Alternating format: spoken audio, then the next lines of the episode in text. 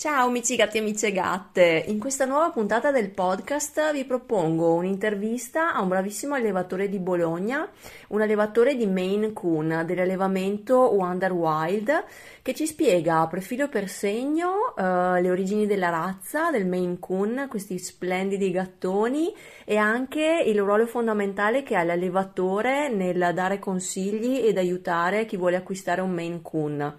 Eh, vi lascio dunque all'intervista e buon ascolto. Ciao amici gatti e amiche gatte!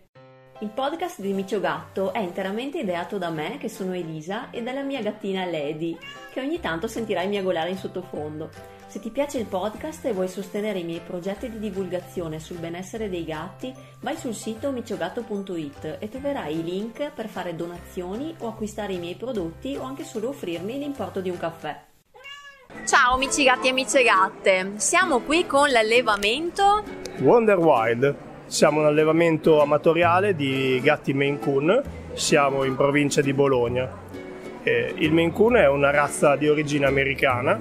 Mm, la leggenda racconta che si chiama Maine Coon perché comunque lo associavano per una questione estetica al, al procione, cioè al raccoon, e quindi eh, gli hanno dato questo nome qua per questo motivo qua. È un, eh, come dice il nome, è una razza che ha origine nel Maine, in, eh, negli Stati Uniti, ed è stata importata qua in Europa appunto sempre tramite eh, con i primi conquistadores. Con i primi conquistadores hanno visto questo gatto, gli è piaciuto, teneva comunque, aveva il compito all'inizio nelle navi di tenere lontani i topi appunto dalle navi, dalle, dalle stive e poi per, per la sua bellezza è stato portato nelle varie corti in Europa e, e ha preso pian piano piede nei cuori della gente e dei reali. È molto diffuso, vedo nell'Expo. È un gatto che ha un buon carattere. Eh, sì. Com'è in casa? Guarda, è, a parte la stazza, che comunque è un gatto importante come stazza e ovviamente visto la grandezza compie salti importanti e quant'altro, ma è un gatto comunque molto facile da gestire perché comunque anche la cura del pelo, nonostante il pelo sia molto lungo, non ha bisogno di una toilettatura magari importante come può essere quella di un, di un persiano che comunque richiede una toilettatura quasi quotidiana. Eh, loro non richiedono una grossissima toilettatura, una, massimo due volte alla settimana, dagli una spazzolata, magari alla sermite che sei sul divano, gli fai due coccole e gli dai due spazzolate. E sono già abituati a queste toilettature? Diciamo di solito questo fa parte del compito dell'allevatore, nel senso che eh, fin da piccolini comunque sotto forma di coccola gli fai le carezze e lo spazzoli e loro fin da piccolini lo associano a una cosa positiva e quindi dopo gli è più facile eh, quando sono più grandi sono diciamo, più facile fargli fare la toilettatura. E invece ad esempio il taglio delle unghie come, come avviene? Cioè bisogna farlo, non bisogna farlo? Allora, il taglio delle unghie come per noi umani è una cosa che ogni tanto bisogna fare ovviamente, è una cosa che come, come per la toilettatura è una cosa che sta a chi, a, a chi lo alleva, mm, diciamo fargliela vivere non come una cosa stressante ma come una cosa normale di routine. Per loro non è una cosa indispensabile, soprattutto se sai un buon tiragraffi in cui loro comunque riescono a eh, togliere la prima parte dell'unghia appunto facendosi le unghie. E quindi eh, l'allevatore riesce ad aiutare chi vuole acquistare il gatto con qualche consiglio, qualche aiuto? Sì, questa è una delle tante cose che deve fare un allevatore, cioè dare informazioni su quale può essere magari l'alimentazione eh, migliore per il gatto, magari qualche marca eh, da consigliare, altre magari da evitare e, e poi come dico sempre ci sono tantissime scuole di pensiero, dalla, dalla barf che, che, che, si basa sulla carne cruda fino alle normali scatolette classiche di tutte le marche possibili e immaginabili. Eh, ognuno ha la sua scuola di pensiero e non c'è né giusto né sbagliato, bisogna semplicemente informarsi bene e capire quale eh, rappresenta di più la tua idea di pensiero su come è l'alimentazione e lo vedi comunque l'alimentazione buona lo vedi anche dal gatto perché se il gatto sta bene di salute, ha un buon pelo bello lucido, lucente, è attivo, vuol dire che comunque l'alimentazione è buona. Se invece il gatto ha comunque sempre un pelo un po' opaco, eccetera, vuol dire che quell'alimentazione lì gli sta portando qualche carenza a livello eh, alimentativo. E a livello di arricchimento ambientale, di spazi per il Maine Coon, cosa è consigliato?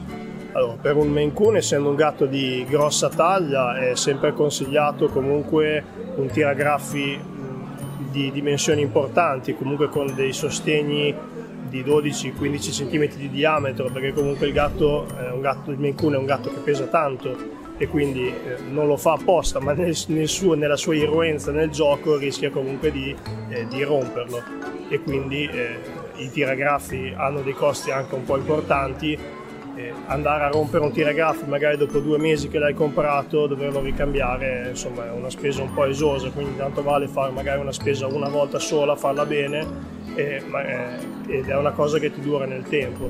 Un'altra cosa molto importante, visto che sono gatti che amano molto l'altezza, può essere comunque un percorso aereo, magari anche fatto con mensole ad altezze diverse in modo che lui possa usarle per scalare e allo stesso tempo la mensola funge anche da suo piccolo rifugio personale, cioè un luogo che può essere solo ed esclusivamente suo e che il gatto può sentire suo, dove magari il padrone non ci arriva agevolmente. E convivono tranquillamente con altri animali, con bambini o c'è da avere qualche accortezza e anche fra di loro eh, convivono bene più Maine Coon assieme? Te quanti ne hai? Allora, io ho 9 Maine Coon e un europeo e sono gatti eh, che comunque hanno un buon, ottimo carattere, sono usati spesso anche per la pet therapy, eh, soprattutto per i bambini comunque con, eh, con disabilità mentali e quindi sono gatti molto affettuosi e che si adattano molto bene alle varie eh, tipologie di situazioni. È ovvio che eh, in presenza, se si va a prendere un cucciolo e in casa ci sono già altri gatti, ci sono sempre delle accortezze da tenere, cioè non è che si può prendere il cucciolo e mollarlo in casa eh, libero e felice, perché comunque eh, l'inserimento di un gatto va fatto sempre con i giusti tempi e i giusti metodi. E eh, anche su quello noi diamo una piccola guida quando diamo il cucciolo perché comunque fa sempre parte del pacchetto di conoscenze che un allevatore deve cercare di trasmettere.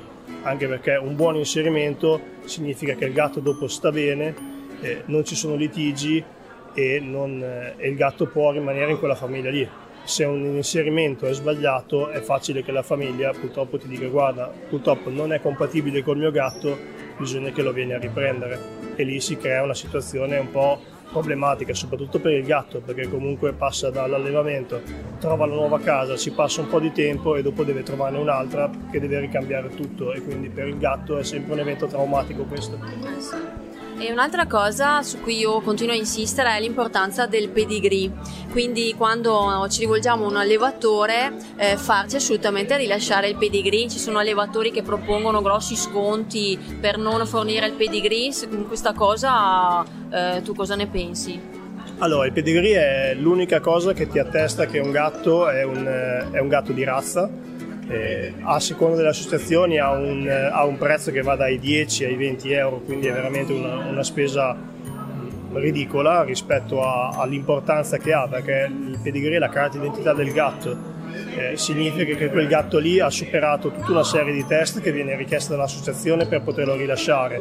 E non solo, su quel pedigree lì c'è scritto che anche i genitori e i nonni e fino a 5 generazioni indietro hanno, hanno avuto lo stesso identico tipo di certificazione quindi tutti i vari test sono stati eseguiti, non ci sono consanguinità fra i genitori e i nonni, che anche quella è una cosa molto importante perché può comportare problemi al gatto seri. Il pedigree, è, ripeto, è la cosa più importante perché è l'unica cosa che ti attesta un gatto di razza. Se un allevatore ti propone, facciamo, buttiamo una cifra, ti propone 1000 euro per un cucciolo e 600 senza il pedigree, è un allevatore da cui cercare di prendere le distanze, assolutamente, perché ripeto, ha un costo da 10 a 20 euro, non ci possono essere 400 euro di differenza tra un gatto con il pedigree e senza.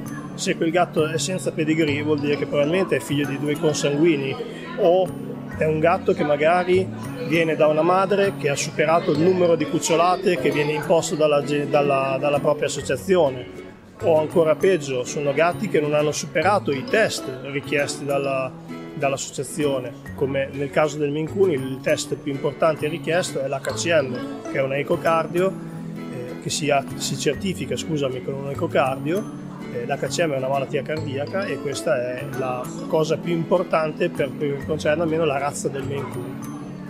Certo, grazie. E ci sono altri esami ehm, che riguardano la salute di un gatto che vengono già fatti dall'allevatore quando viene ceduto il gatto? Eh, c'è un libretto sanitario, un qualcosa, degli esami sui genitori? Allora, di solito ci sono sempre ovviamente le, la classica eh, vaccinazione annuale, quella eh, è la, proprio la base, l'ABC. Poi dopo, almeno eh, di solito, insieme al cucciolo, comunque per poter eh, agevolare il compito anche del veterinario che andrà a valutare il cucciolo che gli è stato, è stato preso, si danno comunque di solito anche i test genetici dei genitori e, e magari anche gli ultimi due ecocardio di entrambi i genitori, in modo che quando eh, la cardiologa eh, all'anno di età andrà a fare l'ecocardio al cucciolo può andare a confrontarla con quella dei suoi due genitori e ha delle basi di riferimento com- per vedere eh, se rispetta lo standard anche dei genitori o meno. E te qua in Expo eh, che gatti hai portato? Allora, io ho portato una, chiamiamola cucciola, ha un anno e qualche mese, si chiama Gaia, è una femmina tartarugata con bianco, eh, in questo momento non è ancora diventata mamma e speriamo di fargliela diventare presto. E vogliamo ripetere il nome del tuo allevamento? Wonder Wild Maine Coon a Bologna. Io ti ringrazio e grazie a voi Micio Gatto, di Micio Gatto che ci seguite e alla prossima.